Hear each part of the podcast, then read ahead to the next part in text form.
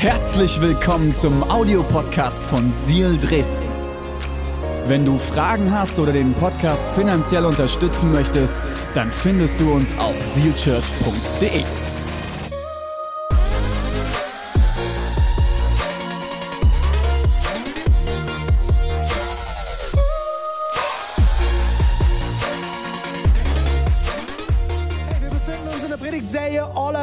for Christmas, was ich mir zu Weihnachten wünsche.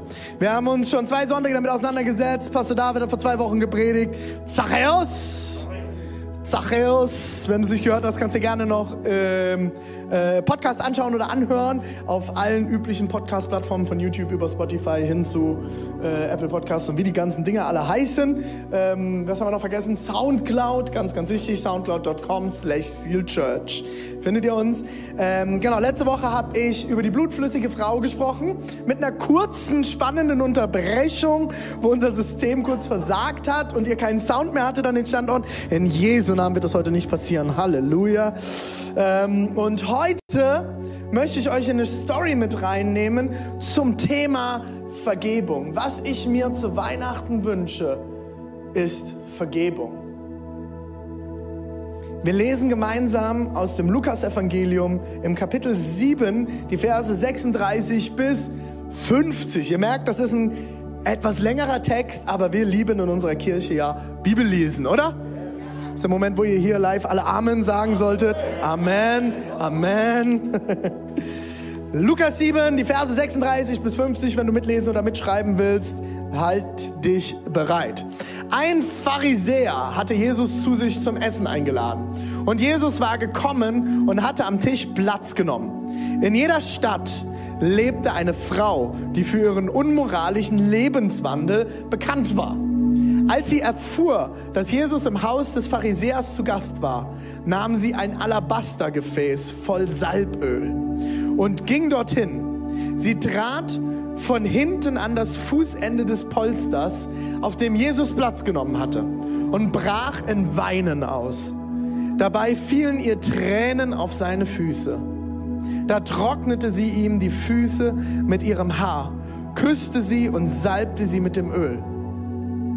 Als der Pharisäer, der Jesus eingeladen hatte, das sah, dachte er, wenn dieser Mann wirklich ein Prophet wäre, würde er die Frau kennen, von der er sich da berühren lässt. Er wüsste, was für ein, eine sündige Person das ist. Da wandte sich Jesus zu ihm. Simon, sagte er, ich habe dir etwas zu sagen. Simon erwiderte, Meister, bitte sprich. Zwei Männer hatten, hatten Schulden bei einem Geldverleiher, begann Jesus. Der eine schuldete ihm fünf und, äh, 500 Denare, der andere 50. Keiner der beiden konnte seine Schulden zurückzahlen. Da erließ er sie ihm, äh, äh, da erließ er sie ihnen. Was meinst du? Welcher von den beiden wird ihm gegenüber wohl größere Dankbarkeit empfinden? Simon antwortete, ich nehme an, der, dem die größte Schuld erlassen, äh, äh, äh, sorry, der, dem er die größte Schuld erlassen hat. Richtig, erwiderte Jesus. Dann wies er auf die Frau und sagte zu Simon, siehst du diese Frau? Ich bin in dein Haus gekommen und du hast mir kein Wasser für meine Füße gereicht. Sie aber hat meine Füße mit ihren Tränen benetzt und mit ihrem Haar getrocknet. Du hast mir keinen Kuss zur Begrüßung gegeben. Sie aber hat, seit ich hier bin, nicht aufgehört, meine Füße zu küssen. Du hast meinen Kopf nicht einmal mit gewöhnlichem Öl gesalbt. Sie aber hat meine Füße mit kostbarem Salböl gesalbt. Ich kann dir sagen, woher das kommt. Ihre vielen Sünden sind ihr vergeben worden. Darum hat sie mir viel Liebe erwiesen. Wem aber wenig vergeben wird, der liebt auch wenig. Und zu der Frau sagte Jesus, deine Sünden sind dir vergeben. Die anderen Gäste fragten sich, wer ist dieser Mann, der sogar Sünden vergibt? Jesus aber sagte zu der Frau, dein Glaube hat dich gerettet. Geh in Frieden. Jesus, ich bete jetzt, dass du unsere Herzen öffnest, dass wir hören können, was du heute zu uns sprechen willst. Und dass wir erleben dürfen, wie befreiend deine Gnade ist. Wir lieben dich und verehren dich. Amen. Niklas, vielen Dank für die heiligen Töne im Hintergrund.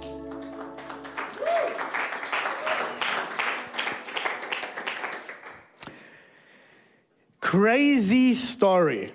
Ich weiß nicht, wie viele Menschen du schon mit deinen Tränen die Füßen gewaschen hast und dann mit Salböl die Dinger eingeschrubbt hast und äh, mit deinen Haaren. Gut, bei dem einen oder anderen wird das ein bisschen schwerer äh, mit der Haarlänge. Der, der ein oder andere hat auch nicht mehr so viele Haare. Ähm, aber gerade bei den Damen mit eurem langen, wallenden Haar, ich weiß nicht, wie oft ihr schon Füße damit abgetrocknet habt. Wahrscheinlich noch nicht so häufig. Das liegt vielleicht auch daran, dass wir heute in einer anderen Zeit sind und wir uns vor allem auch in einem anderen Land äh, ähm, äh, hier bewegen. Ähm, wir tragen alle festes Schuhwerk momentan und beim Essen sitzen wir meistens nicht barfuß am Tisch, oder? Dazu sei gesagt, dass zu Zeiten Jesu in Israel es auch noch keine normalen Tische und Stühle gab, so wie wir sie heute vorfinden. Das heißt, man saß auf dem Boden, es war ein Tuch oder vielleicht auch noch ein Holzbrett in der Mitte, worauf das Essen und auch die Getränke serviert wurden. Und man lag, wie man das auch hier in diesem Text hören kann, auf einem Polster, wenn es einem gut ging. Ansonsten saß man einfach auf dem Boden. Das hat natürlich einen etwas nicht so schönen Effekt. Und zwar, weil es auch dort warm war in Israel Israel hat man nur seine Palästina-Rennsandalen angehabt und die hat man ausgezogen. Aber wenn man Sandalen trägt, das ähm, kennt ihr vielleicht, ich trage eher Flipflops im Sommer, ähm, die Füße sehen einfach nicht mehr so ansehnlich aus und eventuell kriegt man so ein bisschen Käsemaugen. Kennt ihr das? Und äh, ich habe jetzt keinen Bock, wenn ich mit David am Tisch sitze, dass er mir seine äh, Sandalen versauten Käsemaugen ins Gesicht streckt, während ich gerade an meinem Hähnchenschenkel nage. Deswegen war es Brauch, dass wenn man in ein Haus kommt, dass man von den Dienern des Hauses, wenn man sich diese leisten konnte, ansonsten selbst die Füße wusch. Ihr kennt das vielleicht aus der Geschichte äh, vom letzten Abendmahl wo Jesus den Jüngern die Füße wäscht. Das ist was ganz, ganz Normales in dieser Zeit, dass Füße gewaschen werden. Schön für alle Fußfetischisten. Nicht so schön für Leute wie mich, die Füße nicht so mögen. Es passiert, dass Jesus zu Gast ist bei einem Pharisäer. Vielleicht ist ja der Begriff Pharisäer noch nicht ganz geläufig. Pharisäer sind die Gesetzesgelehrten. Die Pharisäer, sagt man, konnten wahrscheinlich den meisten Teil des Alten Testaments der jüdischen Bibel auswendig. Also wirklich auswendig.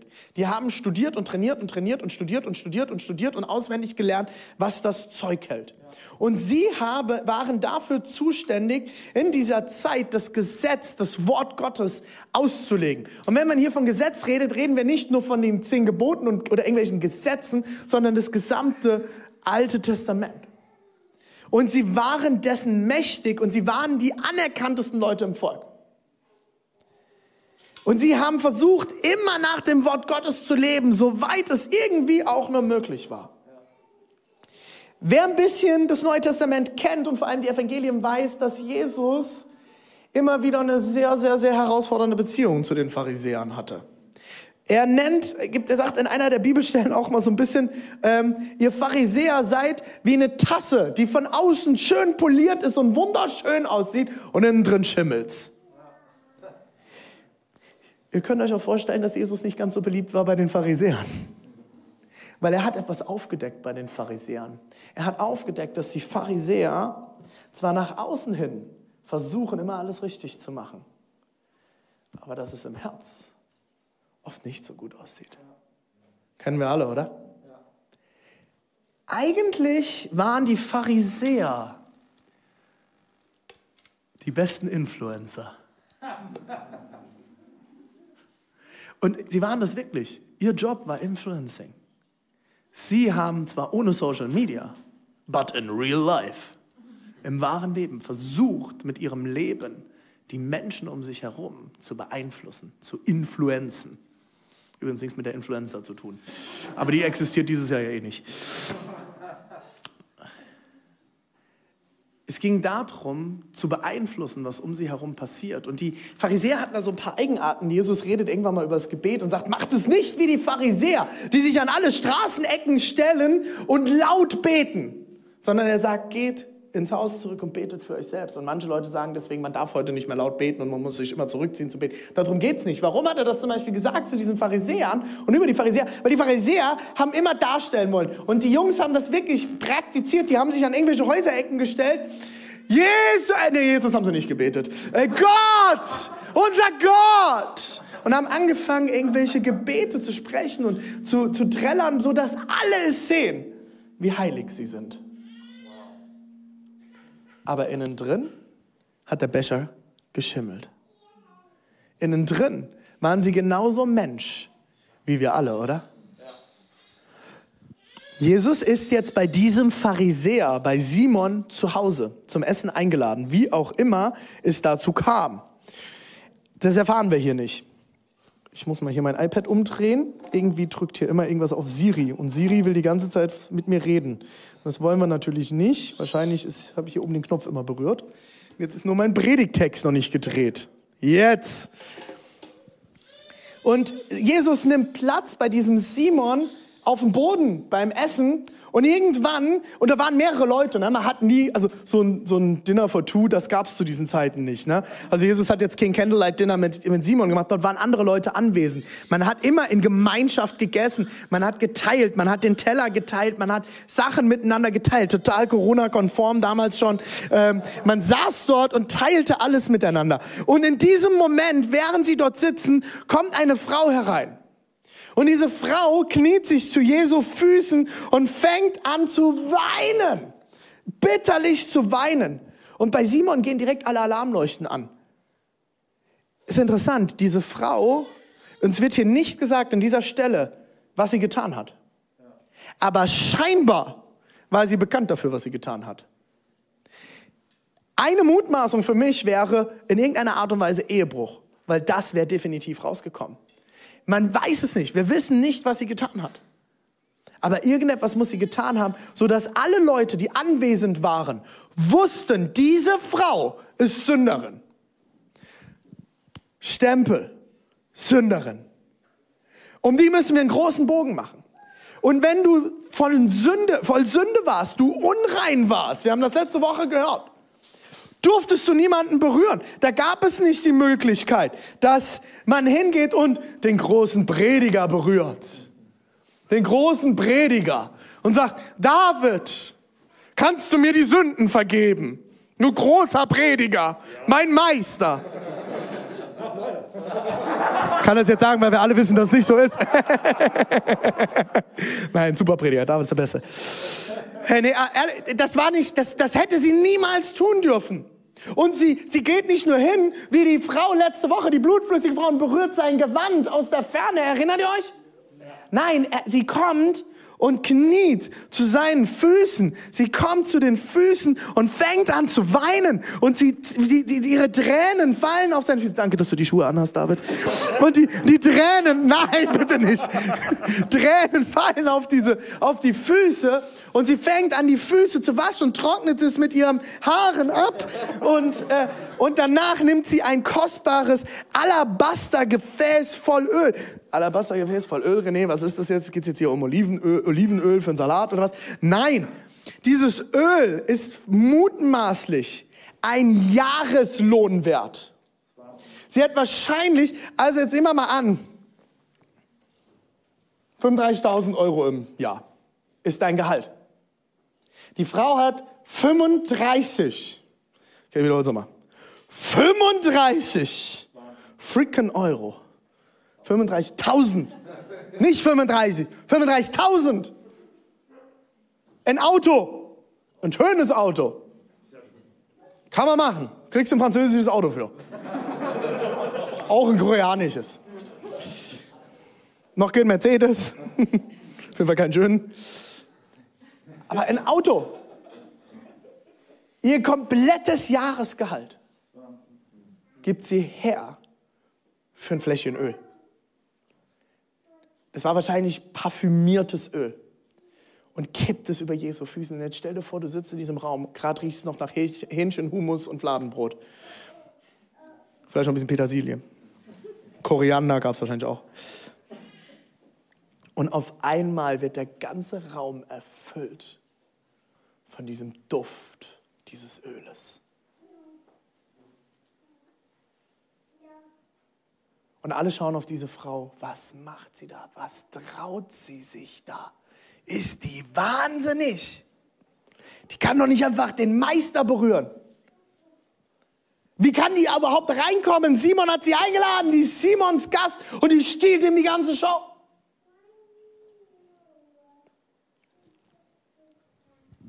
Mein erster Punkt für heute ist, komm, wie du bist.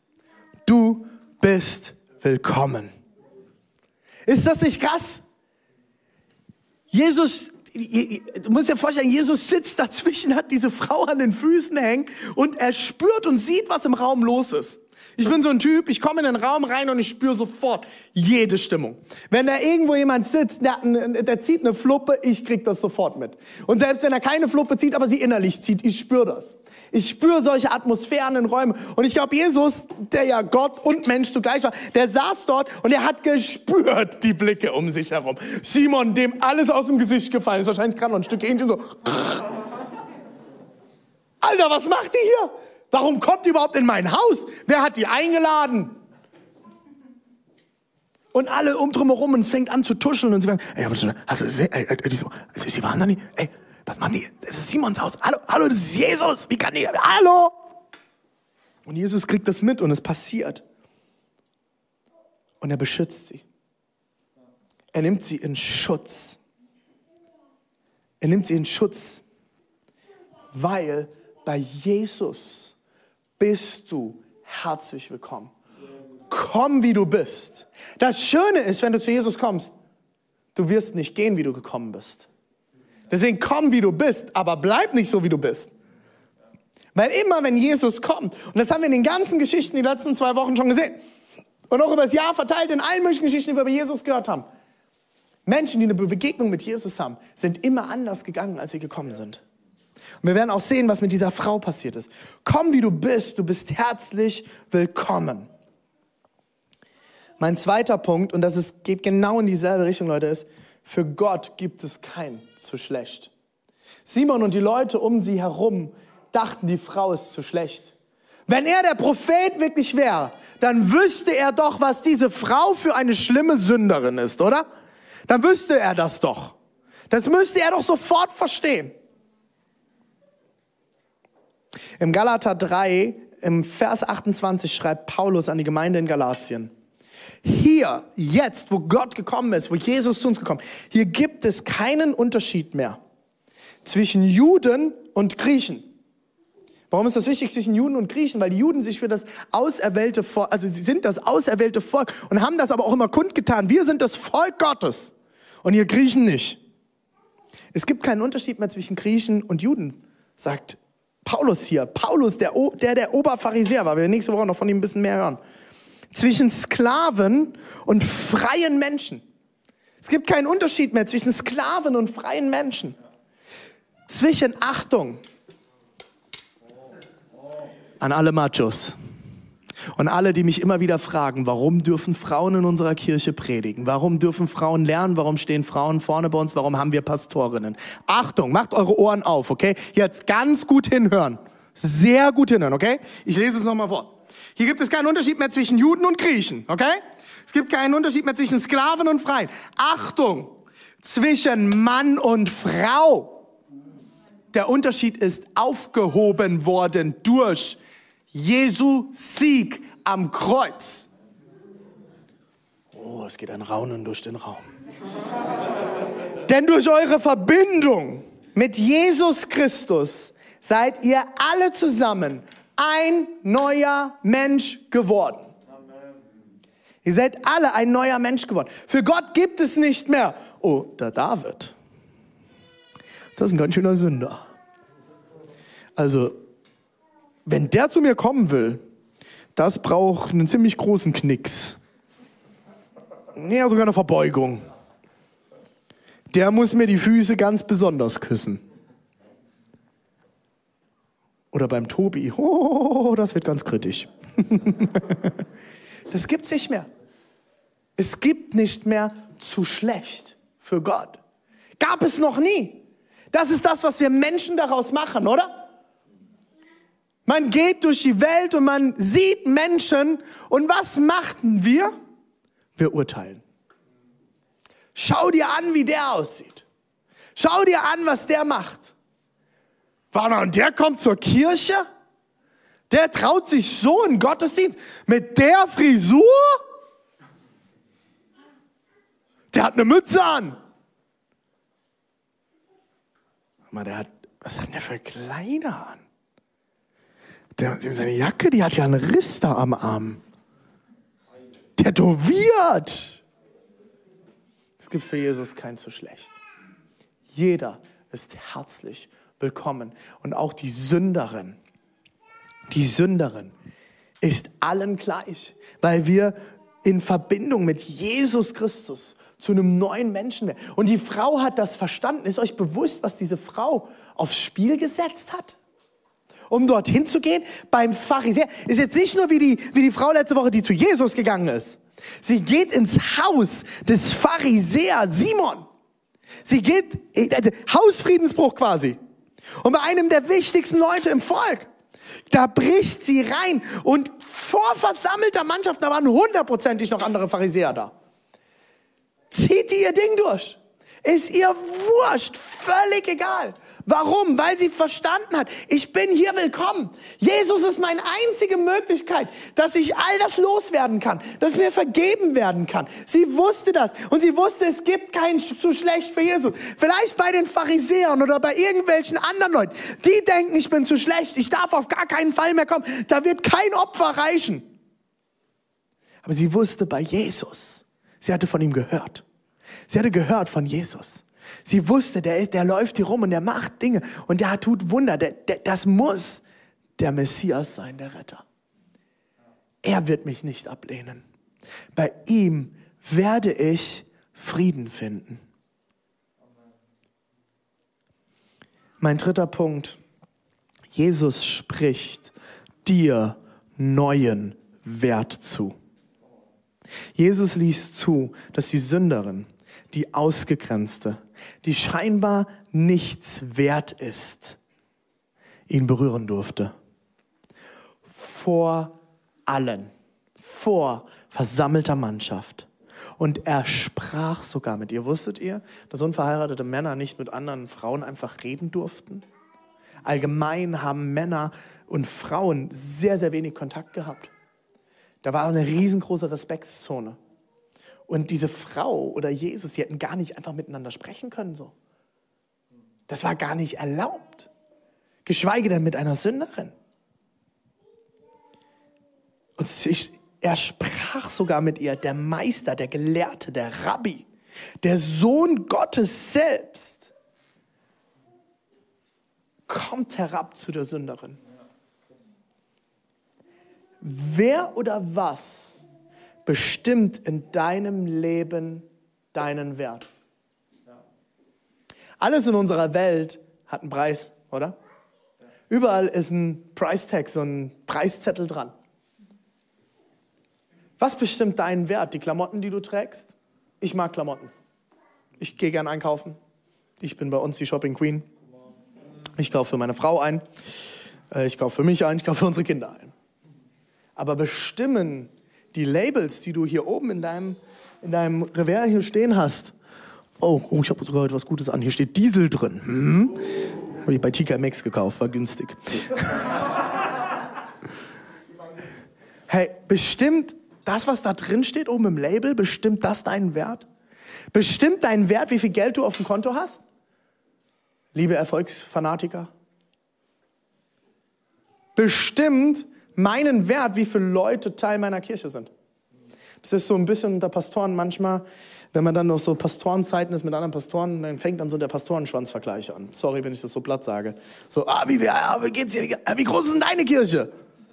Ja, 50 Mann. Oh. Ja, wie seid ihr? Ja, wir sind 80. Oh, krass. Na, wir haben 600. Uhuhuhu. Könnt alle nix. Was bestimmt deinen Wert? Wie viel Bier du saufen kannst? Hm. Glühwein? Oder auch nicht? Was bestimmt deinen Wert? Wie du aussiehst? Dein Körpergewicht? Deine Größe? Ich, Leute, haltet euren Kindern die Ohren zu. Mit wie vielen Frauen du im Bett warst? Amen dazu.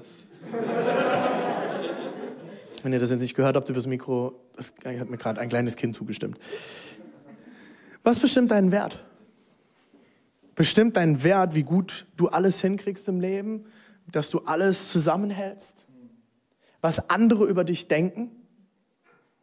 Ich glaube, diese Frau war im Volk sehr wertlos. Sie hatte keinen Wert mehr. Sie hatte, ähnlich wie die blutflüssige Frau, von der wir letzte Woche gehört haben, sie war gesellschaftlich wegen ihrer Sünde, die scheinbar irgendwie bekannt geworden ist, war sie wertlos. Ihr war der Wert genommen. Sie war es nicht wert, in dieses Haus zu kommen. Sie war es nicht wert, zu Jesus zu sprechen. Sie war es nicht wert, zu Jesu Füßen zu kommen und ihm die Füße zu waschen. Jesus war es so wichtig, der Frau einen neuen Wert zu geben, dass er in Kauf nahm, dass Leute über ihn lachen oder ihn verurteilen. Ich finde das so krass. Bist du bereit, über Menschen, Menschen einen Wert zu geben, einen Wert auszusprechen, selbst wenn du dafür dein Ansehen im Augen dieser Leute verlierst?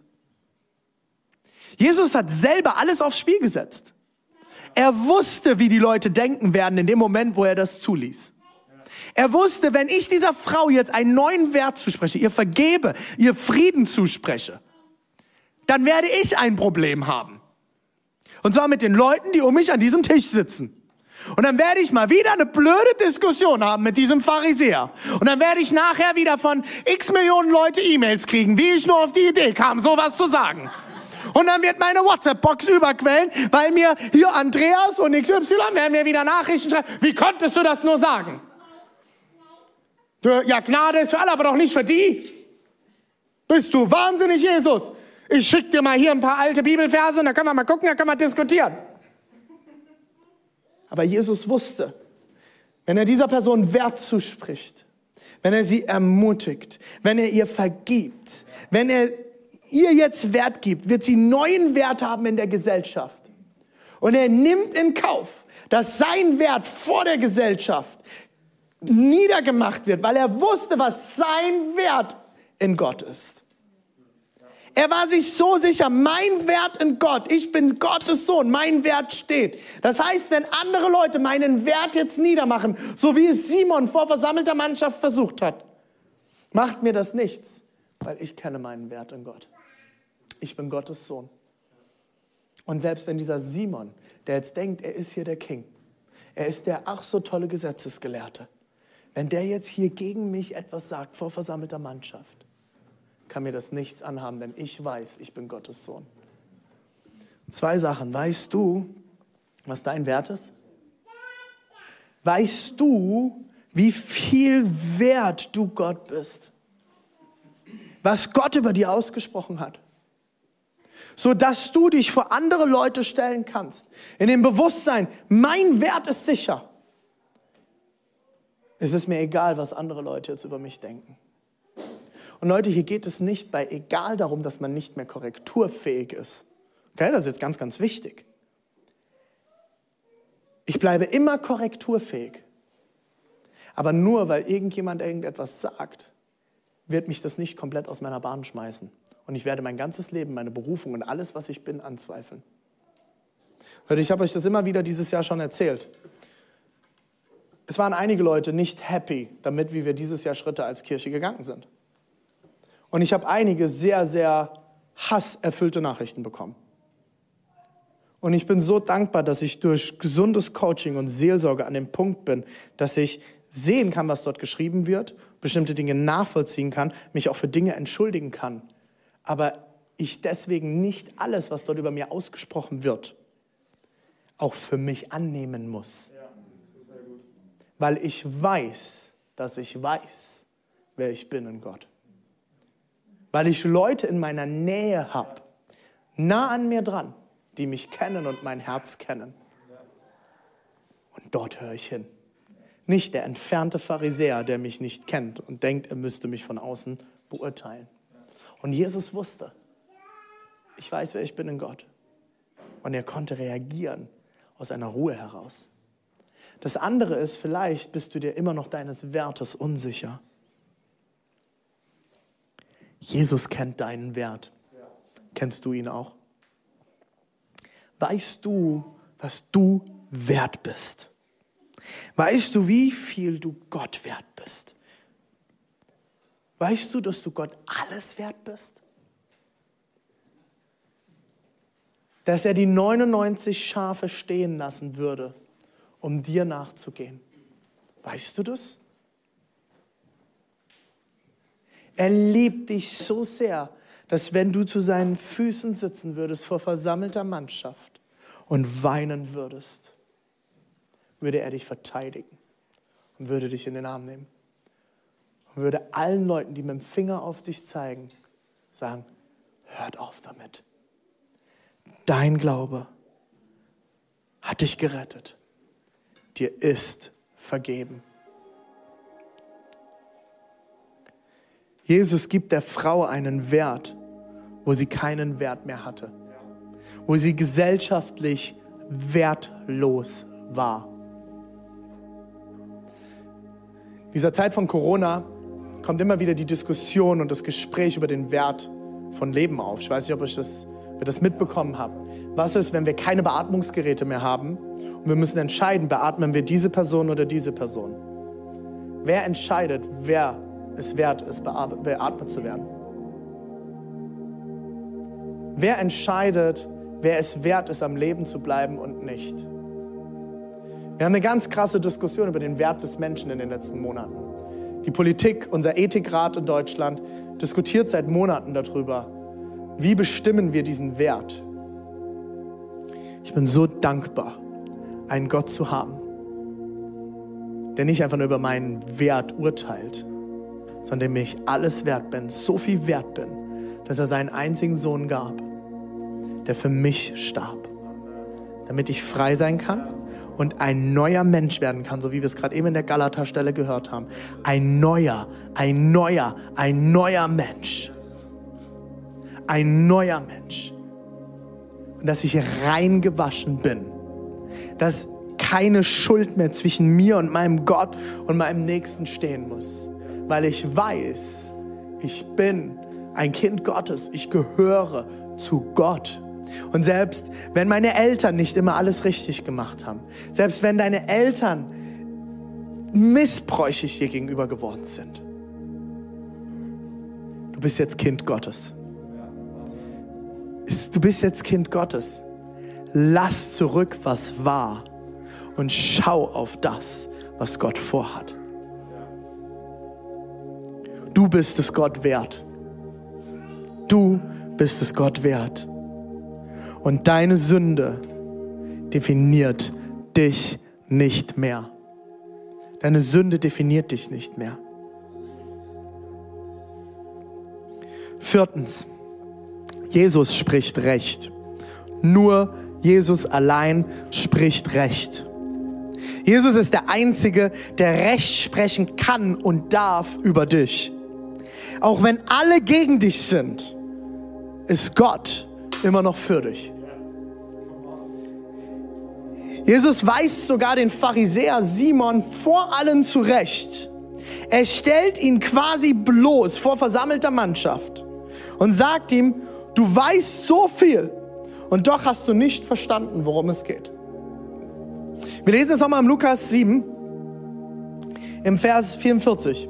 Dann wies er auf die Frau und sagte zu Simon, siehst du diese Frau? Ich bin in dein Haus gekommen du hast mir kein Wasser für meine Füße gereicht.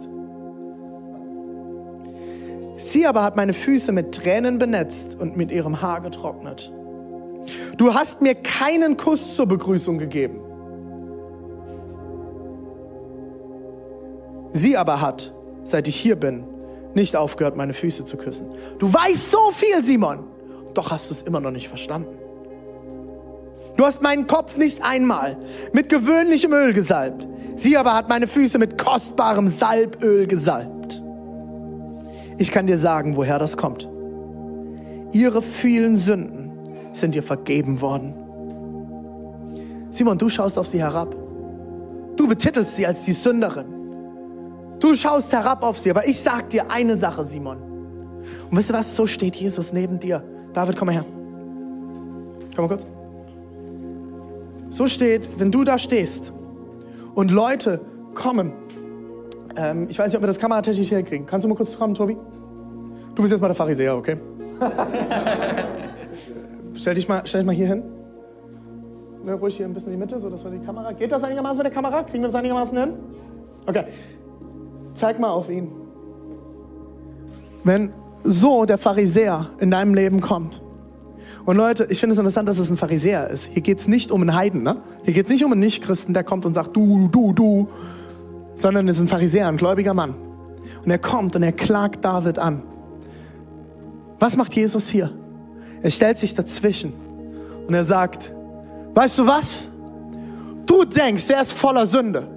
Ich habe ihm schon längst vergeben. Und David steht vielleicht immer noch da und rafft nicht, dass Jesus da ist und fuchtelt mit den Händen und sagt, hey du, hey, was willst du eigentlich von mir? Und Jesus sagt, hey, calm down. Ich habe alles unter Kontrolle, Mann. Weißt du, weißt du nicht, ich habe hab dir vergeben, ist alles gut. Ich habe ihm vergeben. Er ist rein. Er ist es mir wert. Es ist alles in Ordnung, David. Brauchst du keine Gedanken machen über den Typ. Hast du gesehen, was er für eine Cappy anhat? Mir hat er keine Cappy angeboten. es ist vergeben. Es ist vergeben, es ist vorbei. Du brauchst dir keine Gedanken mehr zu machen. Und du solltest lieber aufhören damit. Er hat allen Wert.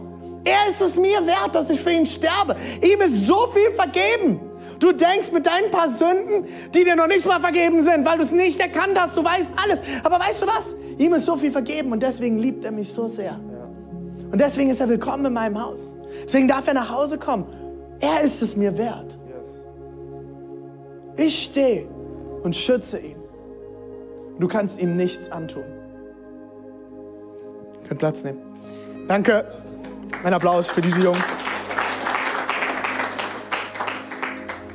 Ich gehe noch mal ganz kurz in den Text rein. Ich kann dir sagen, woher das kommt.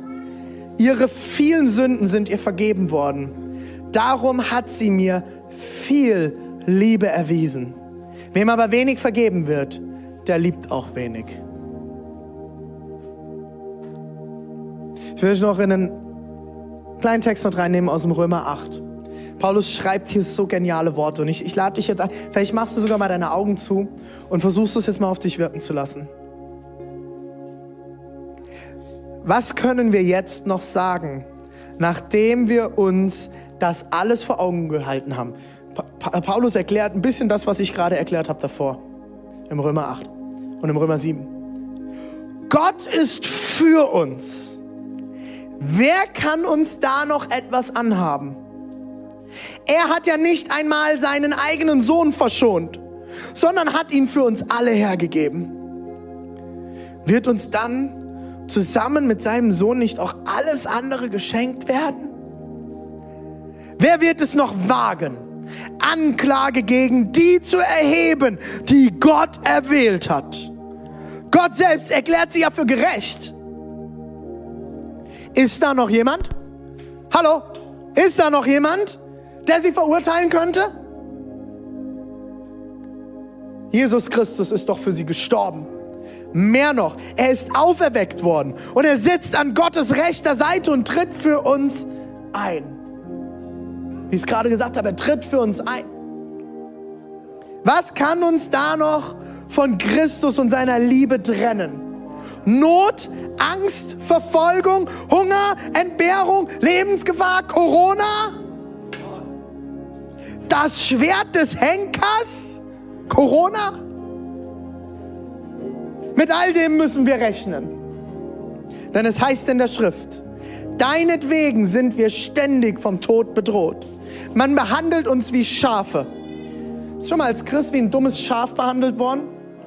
In den Momente, du sagst, ja, ich glaube an Gott, ja, cool. Auch an Jesus? Ja, ich glaube an Jesus. Bist du dumm? Das sind manchmal so die Blicke und die Sachen, die man dann so, äh, Jesus, ernsthaft? Die zum Schlachten bestimmt sind. Und doch, in all dem tragen wir einen überwältigenden Sieg davon durch den, der uns so sehr geliebt hat. Ja, ich bin überzeugt, dass weder Tod noch Leben, weder Engel noch unsichtbare Mächte, weder Gegenwärtiges noch Zukünftiges, noch gottfeindliche Kräfte, weder Hohes noch Tiefes, noch sonst irgendetwas in der ganzen Schöpfung uns je von der Liebe Gottes trennen kann, die uns geschenkt ist in Jesus Christus, unserem Herrn. Amen, oder? Nichts, gar nichts, rein gar nichts kann uns trennen. Kein Pharisäer, keine Verurteilung, keine Wertlosigkeit, keine Gesellschaft, die sich gegen uns stellt, kein Virus. Wir sind immer noch die Kirche und Gott baut immer noch sein Haus und Gott ist immer noch auf dem Thron und Gott liebt immer noch, ob Corona oder nicht, ob Lockdown oder nicht. Er liebt immer noch. Nichts, gar nichts kann dich trennen von der Liebe Gottes. Er liebt dich. Er will dich. Er sucht dich. Komm nach Hause. Komm zu deinem Vater. Du bist nicht zu schlecht. Du kannst nichts mehr dagegen tun. Er liebt dich sowieso. Nichts, was war, nichts, was kommt, nichts, was ist, kann Gott hindern daran, dich zu lieben. Aber ich verspreche dir eins, wenn du dich auf Gott einlässt und wenn du nach Hause kommst, wird er dich nicht unverändert zurücklassen, weil er etwas vorhat, weil er gut ist. Und das ist mein Schluss, Leute. Das ist mein Schluss. Amadeus, du kannst das Ding ja mal schon mal wegräumen. Da habe ich ein bisschen Platz. Danke. Das ist mein Schluss. Der fünfte Punkt ist, Jesus vergibt. Und ich habe euch nochmal den Vers mitgebracht dazu, aus dem Lukas-Evangelium. Und zu der Frau sagte Jesus, deine Sünden sind dir vergeben. Die anderen Gäste fragten sich, wer ist dieser Mann, der sogar Sünden vergibt? What the heck? Was fällt ihm ein? Wer ist das? Jesus aber sagte zu der Frau, dein Glaube hat dich gerettet. Geh in Frieden. Erinnert ihr euch, Jesus hat ungefähr dasselbe letzte Woche zur blutflüssigen Frau gesagt. Dein Glaube hat dich geheilt. Geh in Frieden. Der Friede Gottes sei jetzt mit dir. Dir ist vergeben. Wir haben letzte Woche gehört, durch die Heilung hat die Frau einen neuen Stand bekommen, einen neuen Wert und wurde komplett gesellschaftlich heil gemacht und rehabilitiert.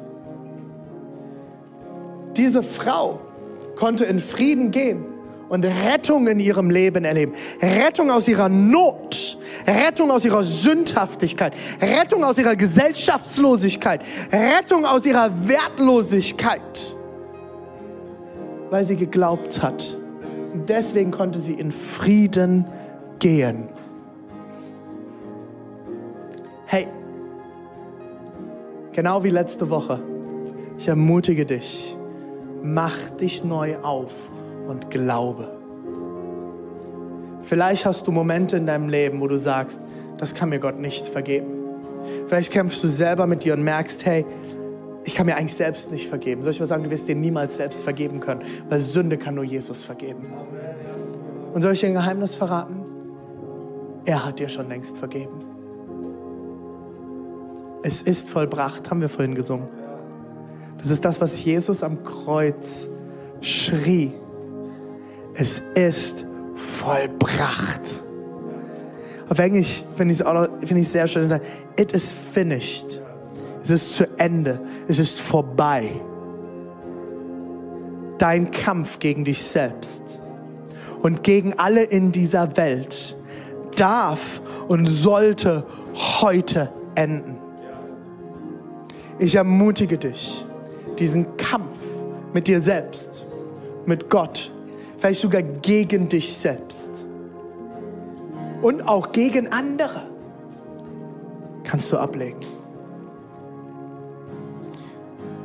Ich habe mich entschieden, aufzuhören, auch mich auf jeden Kampf mit anderen einzulassen. Ich muss mich nicht verteidigen für der, wer ich bin. Ich muss mich nicht verteidigen für das, was ich tue. Muss ich nicht. Musst du auch nicht. Du kannst loslassen. Solange du mit deinem Gott unterwegs bist und mit ihm das geklärt hast, brauchst du dich nicht zu verteidigen. Und ich glaube, wenn du Gott schon kennst, dann weißt du das schon tief in deinem Herzen. Du kennst diesen Moment. Friede, geh in Frieden. Wenn du durch diese Welt läufst und du fragst dich immer, wo ist, mein, wo ist denn Gott? Warum antwortet er nicht? Hör mal hier rein. Wenn du das Wort Gottes kennst und du Gott kennst, wirst du es spüren. Wenn du ihm erlaubst, dass er zu deinem Herzen reden darf, wirst du spüren, wirst du spüren, wo du unterwegs bist. Dann wird der Friede Gottes, wenn du glaubst, wird der Friede Gottes über dein Herz kommen. Immer wieder neu. Komm zurück. Komm nach Hause. Komm zu deinem Vater. Er liebt dich. Er verteidigt dich. Hör auf, dich selbst zu verteidigen. Hör auf, dich selbst zu hassen. Er liebt dich. Lass uns gemeinsam aufstehen.